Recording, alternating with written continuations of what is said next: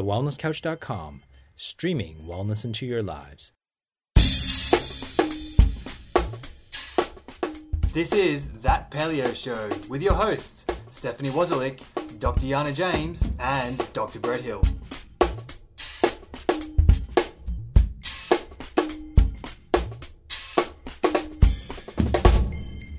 Welcome to That Paleo Show, making the paleo lifestyle easy and accessible for everyone. I'm Stephanie Wozlik. I'm Dr. Yana James. And I'm Dr. Brett Hill. And this week we're talking about the subject of all subjects in the paleo world uh, grains. So we know uh, from the first few episodes that we've done, we've talked about kind of the consequences of grains really briefly. And today we're going to really go into depth about about this touchy subject for most people, but something that paleo people are quite passionate about.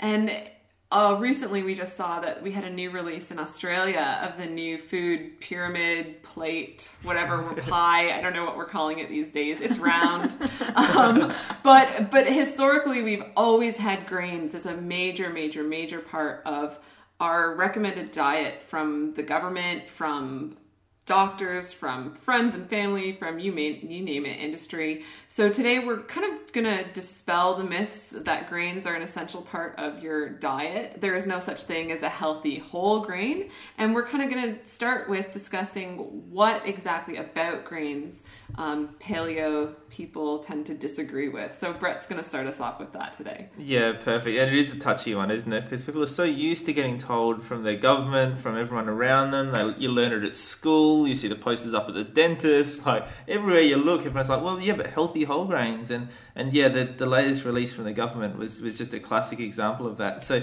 I guess first of all, when we're talking about grains, we're talking about a whole range of different grains. So you know, the one we speak about most is probably wheat, uh, and that probably is you know the the pick of the bad bunch. I know we interviewed William Davis recently, who wrote the book Wheat Belly, and he was saying, look, wheat is by far the worst of the grains in terms of the effect it has on your body. But we're also talking about a whole bunch of other grains and what we call pseudo grains that are also having an effect too. So everything from you know rice, barley, amaranth, you know spelt, oats, millet, buckwheat, quinoa, corn. Like there's just you know there's a huge list of them. Um, and whilst they all have different effects on the body, they also um, have some common effects on the body that we're going to talk about as well. And so, just to quickly jump in, corn is a grain for Yeah. all of you out there listening who think it's, a vegetable. yeah, Okay. yeah, absolutely, yeah, because that's a that's a big one and one that people often get confused. So, I guess the first point to start with here is people say, well, how can grains be unhealthy? Like we've been eating them forever. Like the comment I hear all the time is, well,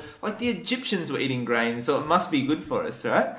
And so, uh, you, know, you look back and we think, hey, those Egyptians, that was a long time ago, right? But when you think about it in terms of the body, in terms of evolution, it was actually just a blip in the ocean ago, right? We've been evolving over millions and millions of years. So when we look back just a couple of thousand years, that's actually not a significant amount of time in terms of our evolution. So, you know, what we know is that, you know, it, if we look back 100,000 years ago, our genes were, had very little differences between our genes then and our genes now. We haven't actually changed genetically a lot in that space of time. If we look at grains, well, it's really only been about the last 10,000 years we've been processing grains and, and having commercial agriculture and modern agriculture and eating them on a significant basis. So, you know, 10,000 years just isn't long enough for us to have been adapted and prepared to eat these grains. And I know Yana's going to talk about how the grains themselves have changed as well, which is further exacerbating this process.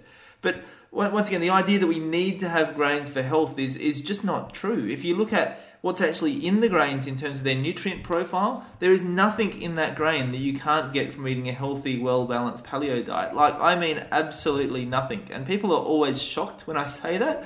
But it's just true that there is. If you actually look at the nutrient profile, there's actually nothing there that you can't get. And the nutrients that are in grains are found in greater abundance in other foods Exactly. as well, without all of the side effects. Well, that, that's the next point I was going to make. Is that actually compared to the calories you get from the grains, the nutrient profile is actually pretty darn poor. So there's definitely better options you can get there. So the whole idea that we have to have grains in our diet is is just flat out not true. The idea that it should be the majority part of our diet, or that we should, we should be having like eight to ten serves a day, like the food pyramid suggested, is is quite frankly just ridiculous. I mean, I, I can't imagine someone trying to eat that diet and be healthy because it just is not going to happen. Um, so so I think we've got this idea then that hopefully you get the idea that we're not designed to eat grains. Certainly, if you look back at our Paleolithic ancestors, they weren't eating grains. Um, and so I think perhaps Jana's going to go into a little bit about the specifics about why these grains aren't aren't actually good for us. You know, we know that we weren't designed to eat them, but what specifically do they do that's bad for us? I guess. Yeah, definitely. And look, there is so many things, and I've learnt majority of this from William Davis's book Wheat Belly. Um, the main thing, I guess, really is that modern wheat is pervasive in just about every processed food you get out there, um, and it isn't like it was. The uh, the older versions of wheat are quite different to what we've got now. So wheat used to be four to six foot tall above your head, and now it's dwarf wheat, which is you know, a foot to two feet tall. It has a really thick stem and a big bushel of wheat. Now, the reason they've done that is to try and speed up uh, the production time and also to get a bigger quantity or a bigger quota of grain out of the same acreage of land. So, someone started off with a really noble reason for doing this. It's not like when they were trying to create this new different dwarf wheat that they were setting out to be bad. They were doing it to try and help stem the hunger throughout the world. Like it was a really noble reason to do it. But what they didn't realize is that grains in themselves are a bad source of, you know, calories and nutrients as we know. Um, but apart from that, it's actually had a flow on effect in, in all of our immune systems.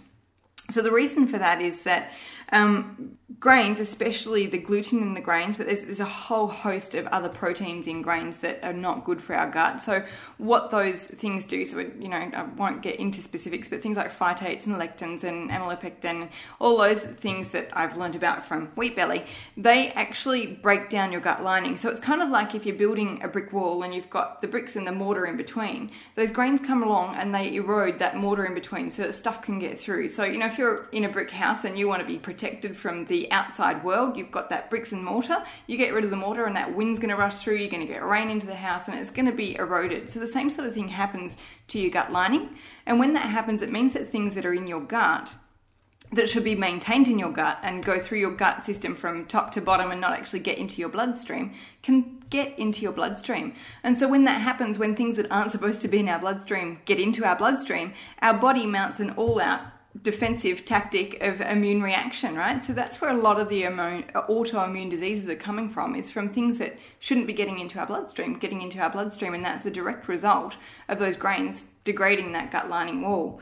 Um, in addition to that, carbs are a, a star, sorry, grains are a starchy carbohydrate. So there, there isn't actually any essential carbohydrates in our diet. And in fact, the, the way that we get most of our carbohydrates should be from vegetables, so it should be fibrous carbohydrates.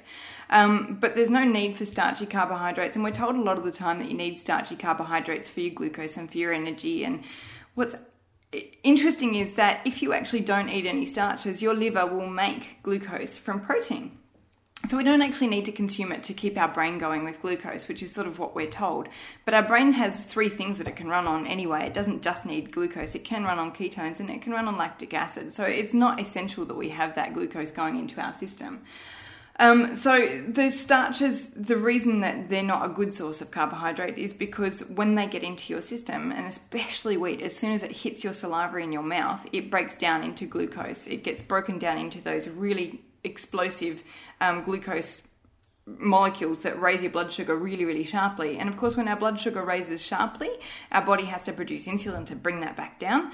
Um, and the reason our body wants to bring our blood sugar back down is because high blood sugar is actually really damaging. It's damaging for our blood vessels and our nerve endings, which means that we're going to be developing some diseases and some inflammatory changes which aren't really good. And yeah, I know when we spoke to William Davis, he was saying that the reason he started looking at wheat in the first place was that was the number one most potent raiser of blood sugar, which, which quite frankly, even for me who'd done a lot of study in this area, I was quite astounded that that was the number one, the one thing that raised it the most. Yeah, even more than a candy bar, yeah, more than it to more than bars. Coke. Yep. Yeah. Yeah, he said two slices of whole wheat bread, so we're talking that healthy whole grains, raises your blood sugar faster than a can of Coke, which, yeah, definitely surprised me. And it was one of my sort of harp on about it tactics that probably didn't go down so well with a lot of people.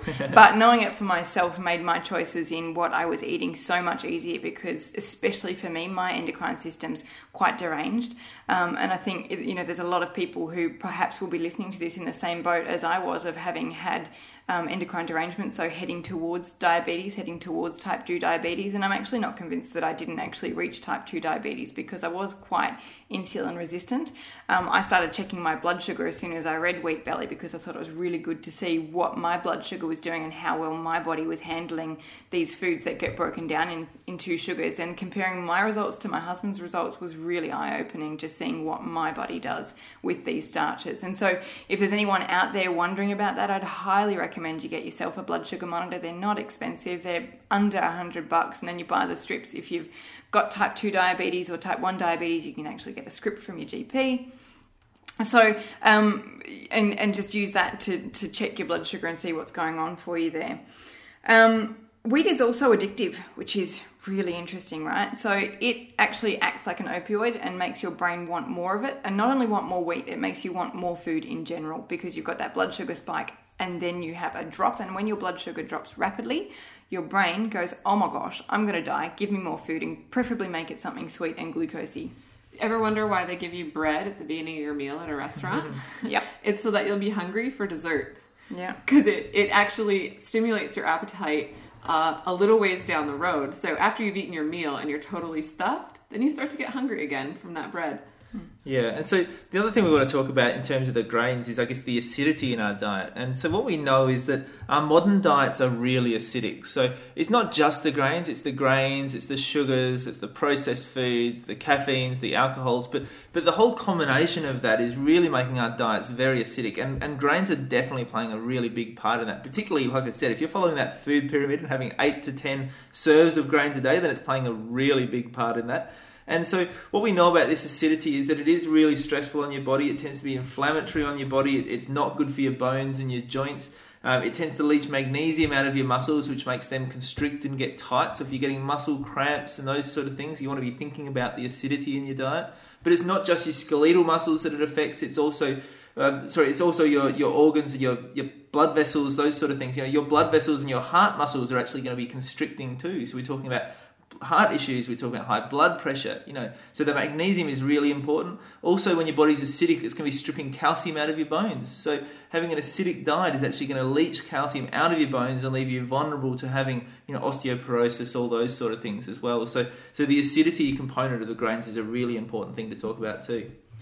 So one one thing that I found really interesting in the literature when I was reading about grains is that really that grains have a protective coating on them that Yana talked about because their survival mechanism is to not be eaten or not to be digested, sorry. Mm-hmm. So when something eats them, then they poop it out and they propagate and can grow grow more, right? So I think mice and birds, last I checked, are actually the only animals that can can process grains. And I don't know if I'm 100% right on that, but that's what I've that's what I seem to remember. So, of course, if this is something that we can't properly digest, we end up with many, many symptoms. And I think we can attest to all of the symptoms that we've had. Absolutely. Because um, we've we've all cut out wheat uh, and grains of all kinds and kind of reintroduced them. So we can talk a little bit about all those symptoms.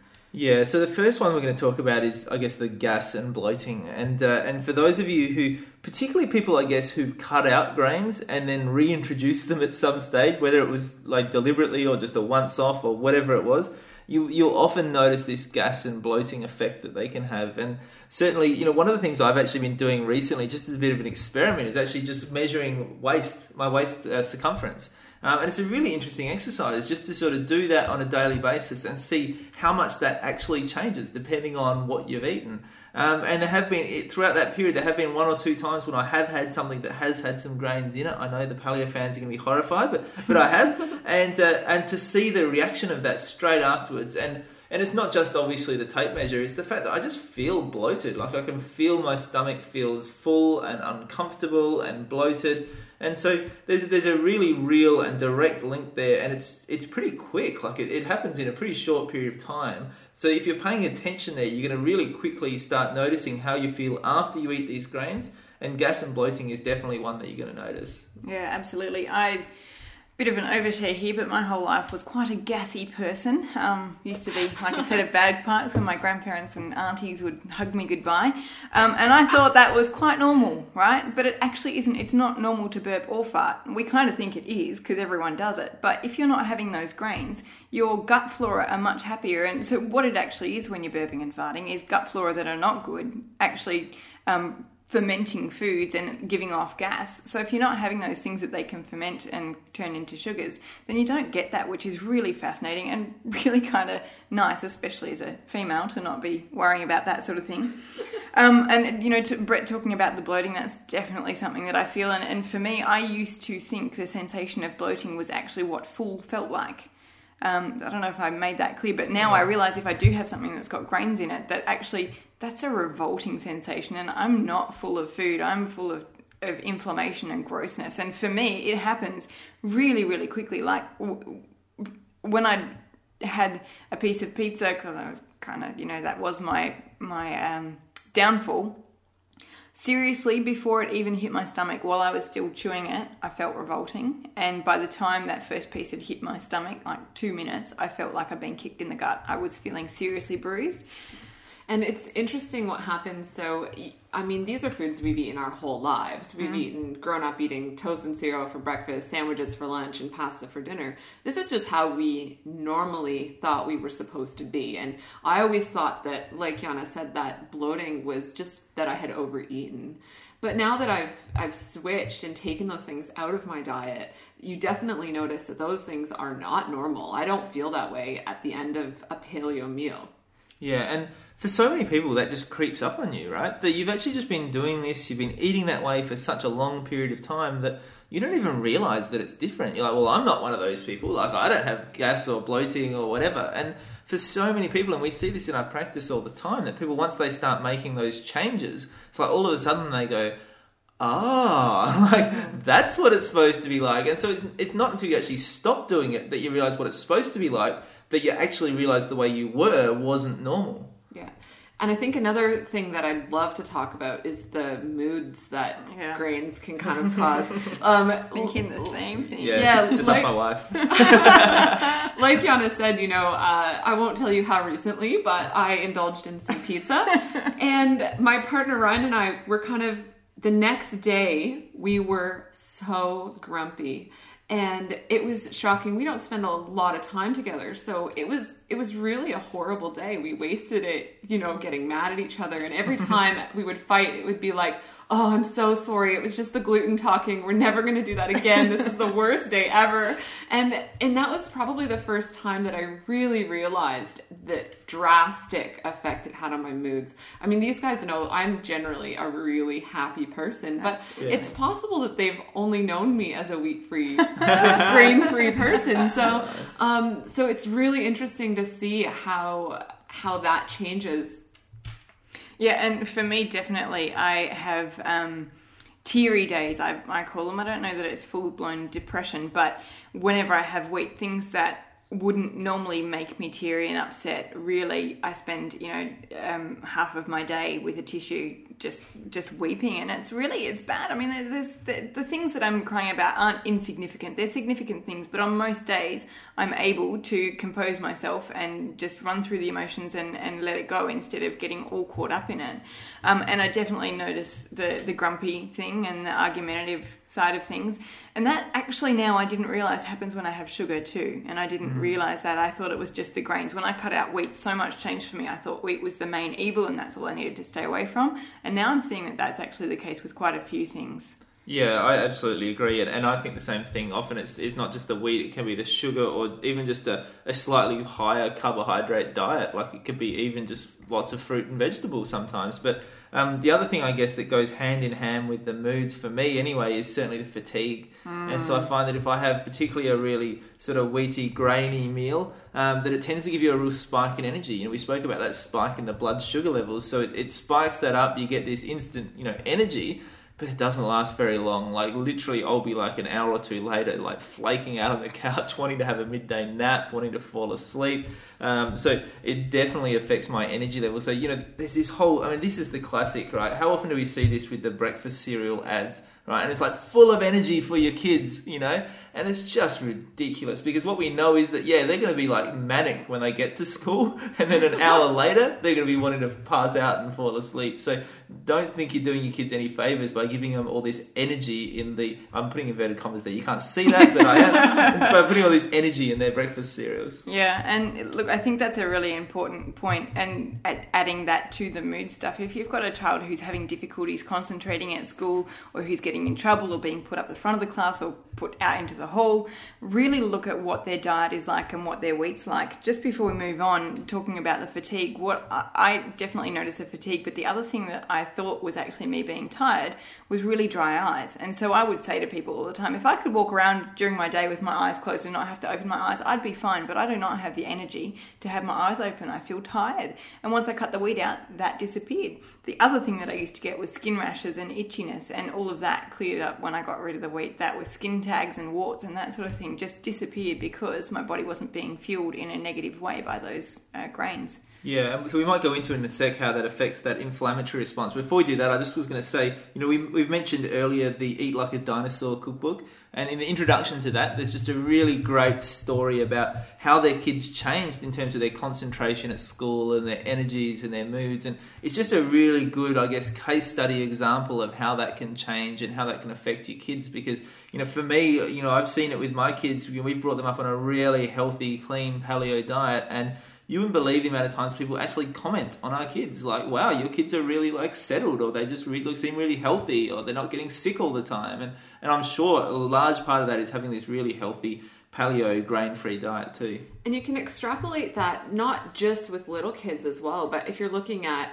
you know, teenagers and university students studying for exams, like what is the one the one or five things that you go to? You tend to eat pasta, which is really cheap. You tend to eat Two minute pizza, noodles, exactly. But those things are really not going to help you study for your exams. They're not going to help you um, stay awake during your exam or your classes. And you tend to get that, like they said, the problems with fatigue and concentration. And that even goes right into the workforce as well. So we talked in a few episodes past about um, you know those those crashes that you have during the day as well. And i was one of them. I would have all sorts of energy and mood and um, shaky crashes throughout the day. And that really does go away without the wheat and well the grains sorry.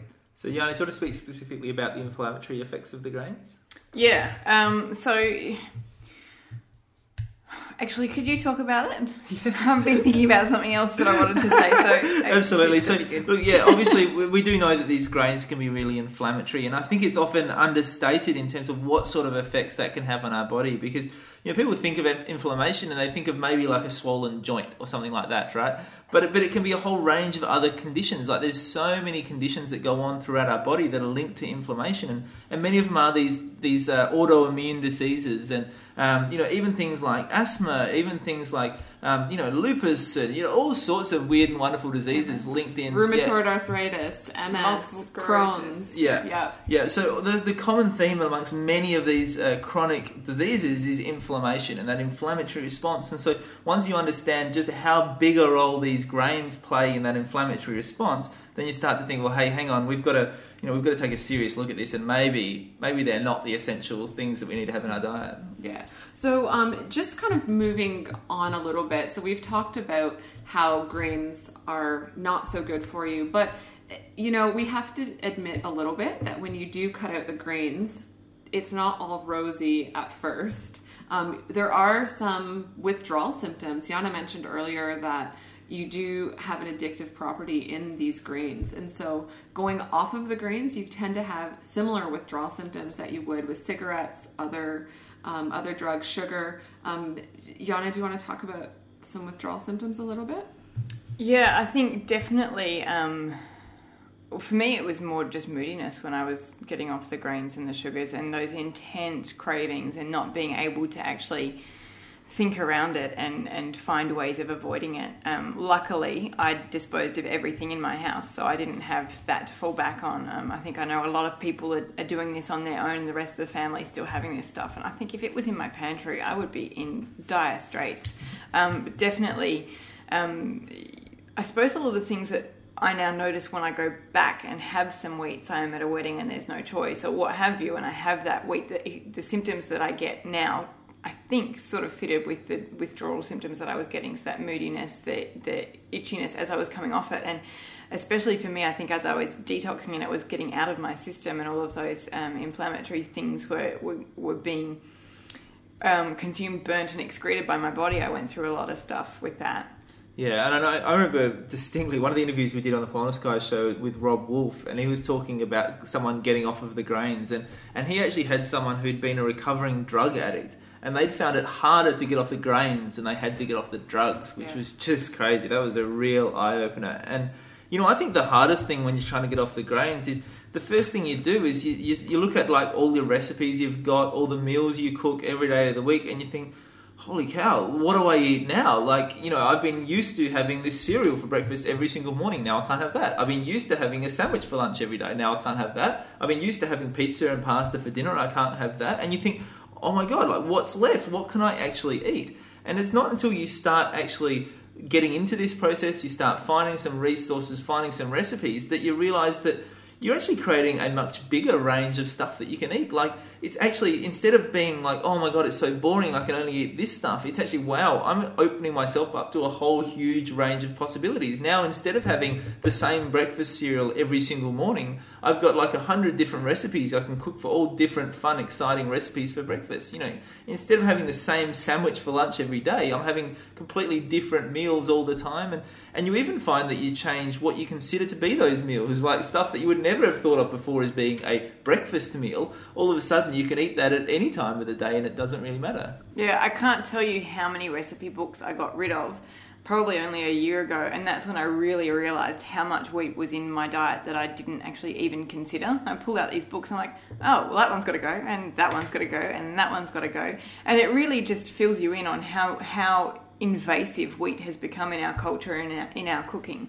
Pretty Um, much any vegetarian cookbook because it's all Yeah. grains. Yeah. know, getting back to what Brett was saying, you know, I'm I'm really lucky that my mum always did sort of more odd things for breakfast. Love you, mum. But um, you know, th- there wasn't many people I went to school with that were having lamb chops and eggs for breakfast. Um, so for me, it wasn't too much of a transition for me to start eating more dinner type meals for breakfast. I'm doing air quotes too now, Brett. What's with that? um, but I know for my husband Luke, he always had cereals for breakfast. Cereals, toast, and a Milo was his breakfast. Wheat, wheat, and wheat. And so for him to change around, it took a little bit of getting used to. But I think when I did the anti-candida diet, that was the main thing that made a difference. Was me not getting hung up on what sort of foods we're eating at what times of the day. And so I guess before we sort of sign off on this episode, it's really important we, we start talking to you a little bit about like what are the alternatives, right? Because we just said what you can't do. So what we want to do now is talk about what you can do. And I know Steph's got some awesome ideas for that. I've got a list here, so just bear with me and uh, and get out your pen and paper because these are what really saved me kind of in the transition period. So I started with breakfast. That was when I noticed all of my changes was was with well, I guess not all of my changes, but the most significant ones with breakfast. So um, like Yana said, you know, dinner foods for breakfast are always good, but even just smoothies or uh, having quiches and stuff like that that you can make ahead of time because not everyone has time to cook a big elaborate breakfast. Some people do, but things uh, things that you can have in your fridge. So this morning I made a smoothie with spinach and almond milk and I think there was celery in there, some fruit. I can't remember all the ingredients, but I made enough for two days. So it's in my fridge. That's grab and go. That's really easy. And um, and then when you have a little more time, or maybe when you've kind of experienced paleo a little more, there are alternatives to muffins and pancakes and things like that that you can use more, do in more paleo versions. Yeah, and I think it's important to understand as well that, and we'll talk about this more in later episodes when we talk about sugar and those sort of things, but you know, these alternate versions, you know, you don't want to be cooking that sort of stuff all the time, right? Because if you find that you're baking stuff and trying to replace the muffins and the pizza and the pancakes and stuff all the time, you're actually going to be, yeah, sure, you'll be getting rid of the gluten, but you're still going to be having lots of processed carbohydrates in your diet. So, So what you really want to do is focus less on replacing those things and more on just finding new real foods to eat. Exactly. And so it's just a, it's really simple, isn't it? It's like the old fashioned meat and three veg kind of thing. You know, it's like a simple omelette with some salad or a steak with some salad or you know just really simple stuff like that. Yeah, so Luke and I, um, eggs is one of the biggest things we eat for breakfast, and we go through about 30 eggs for the two of us a week.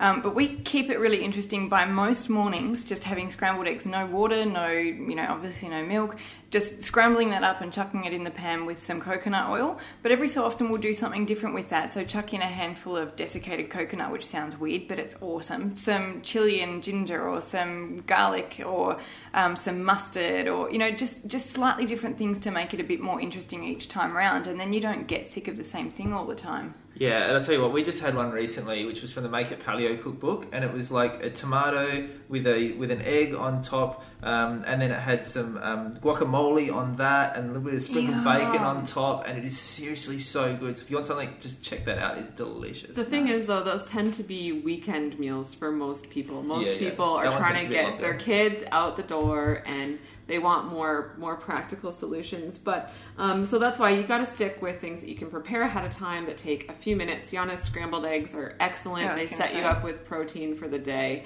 Um, and then you can definitely do lots of experimenting on the weekends and make things ahead. Um, one one thing we both kind of Yana and I talked about pizza this week, and one of my traditions had always been pizza and a movie. Well, not my tradition, Ryan's family's tradition, but we decided that was really not working for us anymore, and we had to just swap it for something else. And this is so we ended up swapping it for curry in a movie night. So we make homemade Thai curry, which is essentially well, it is paleo because I make it, but um, it's essentially all delicious, mostly from my garden ingredients, and that's something you can think about not just with one simple tradition, but with all sorts of other aspects. Try and swap it for something different so that you have a go-to food when you're craving that pizza or you're craving that whatever. Have something that is a satisfying alternative for you. And that kind of leads us to some options you can do in restaurants. So when you go to a restaurant, all you have to do is ask. Restaurants are happy to to help you out. I've been recently my newest favorite thing is ordering any kind of burger but without the bun. And you get all these delicious toppings and a salad on the side. It's absolutely delicious. But something really important to think about is Yana said, you know, when you go to a wedding and you don't have other options. But the thing is, you do have to kind of prepare a little bit ahead of time. So if you know that you're going to a wedding and you know that the bride and groom are granitarians, then you need to prepare ahead of time and make sure that you have a satiating lunch or that you will have options there that you can pick. You don't have to rely on your willpower if you're satisfied before you get to a restaurant or a wedding or an event. Yeah, and the cool thing about that is that the further you get into the paleo diet, then the more you're going to find you, you're actually just not as hungry because you're satiating yourself with good fats and proteins. Um, and you're also going to find that you're not so uh, like manic. You don't have the same cravings. You know, you're actually going to be okay with saying, "Do you know what? There's not any great choices here. I'm just going to eat a little bit of this, which is okay, and you know, I'll eat more later on, or I'll just skip a meal or whatever." Like, and we'll talk about that certainly in later episodes as well. Yeah. Okay. Sorry, I just want to jump in really quickly. Um, I do want to point out though that we- we're talking about gluten in wheat, and that you know we that that's one of the bad factors of wheat. I don't want people jumping ship and having gluten free stuff that's out there because most gluten free stuff is full of sugar. But apart from that, the types of flour they use to replace the wheat and the gluten, uh, things like potato starch, cornstarch, tapioca starch, and all of those actually raise your blood sugar even higher, especially because they're usually quite refined and quite processed. We were talking earlier about inflammation, and and sugar is definitely a leading cause of inflammation in the in the body and in the blood vessels, and contributed to that atherosclerosis or the hardening of the arteries. So don't go for the gluten free products out there. Just go for real food. Yeah, exactly. And that's what we love about the paleo lifestyle. It's clean food. It's not a diet. You don't have to go out and drink all these shakes. You don't have to eat all this food from a package from Count your calories. yeah, no Rubbish. calorie counting. It's just eating real food. And as you can tell, we're really passionate about this subject, which is why we've gone over time on this episode. Um, I I think that this is probably our our most heated debate. well, it's not even a debate. We all agree, but our most heated topic. So, unfortunately, we're going to have to wrap that up for now. But do expect in the future, after this twelve part introduction is over, we will address more specific. Um, problems or issues in the grain world arena. Yeah, arena. feel free to post us questions if you've got more clarification that you want from this episode, and we'll address it later on. Absolutely. So until next week, check us out on Facebook, share your story, and help us grow the paleo tribe worldwide. This has been a production of TheWellnessCouch.com. Check us out on Facebook and join in the conversation on Facebook.com forward slash The Wellness Couch. Subscribe to each show on iTunes and check us out on Twitter. The Wellness Couch, streaming wellness into your lives. Hi, Damian Kristof from the Wellness Guys here. Wow, it's been electric since our first summit came to a close up on the Gold Coast. The wellness community wants more. Well, get ready because our next summit is coming to Melbourne and we'd love to have you come. The Wellness Guys will be there, plus effervescent up for a chat girls Cyndi O'Meara, Kim Morrison, and Karen Smith, and some super special guests. It'll be 10 hours of powerhouse wellness that you don't want to miss. Simply go to www.thewellnesssummit.com. See you there.